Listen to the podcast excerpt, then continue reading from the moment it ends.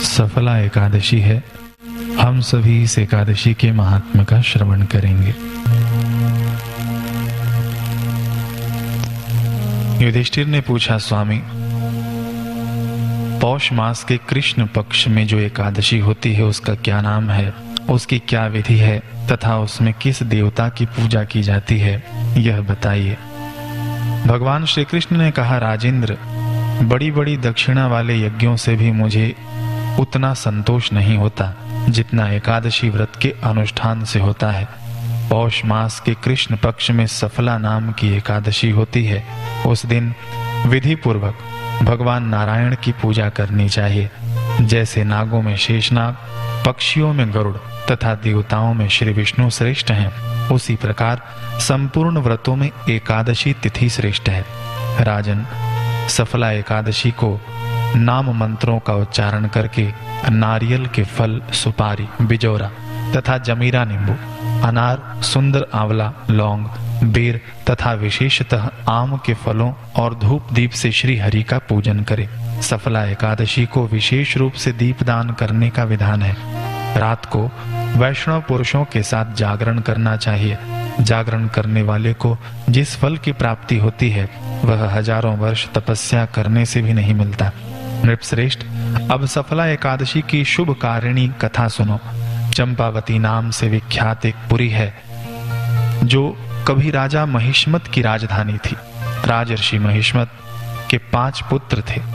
उनमें जो ज्येष्ठ था, वह सदा पाप कर्म में ही लगा रहता था। पर स्त्रीगामी और वैश्यासक्त था।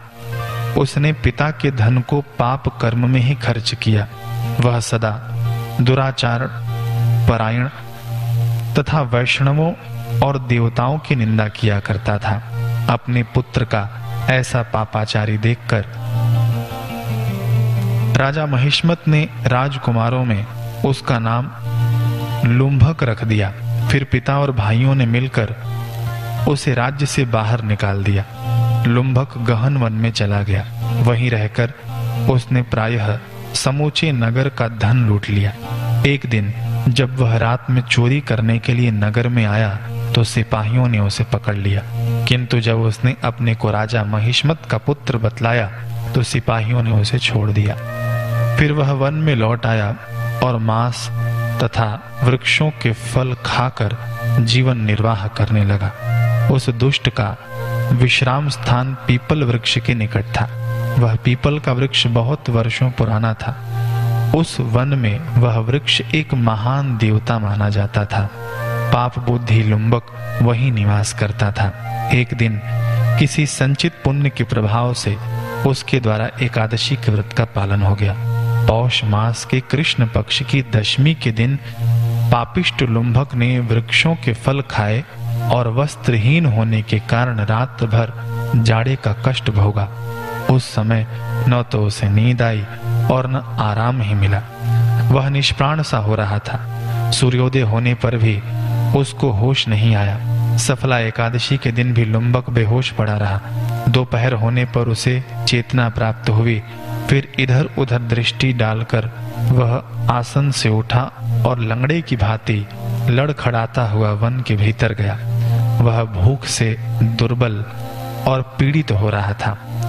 हे लुम्भक बहुत से फल लेकर जब तक विश्राम स्थल पर लौटा, तब तक सूर्य सूर्यदेव अस्त हो गए।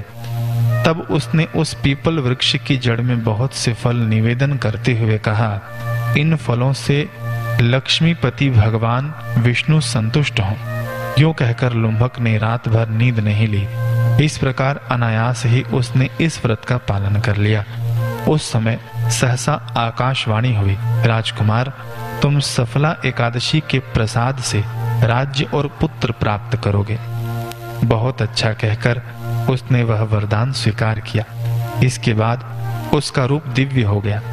तब से उसकी उत्तम बुद्धि भगवान विष्णु के भजन में लग गई। दिव्य आभूषणों से सुशोभित होकर उसने निष्कंटक राज्य प्राप्त किया और पंद्रह वर्षों तक वह उसका संचालन करता रहा। उसको मनोज्ञ नामक पुत्र उत्पन्न हुआ।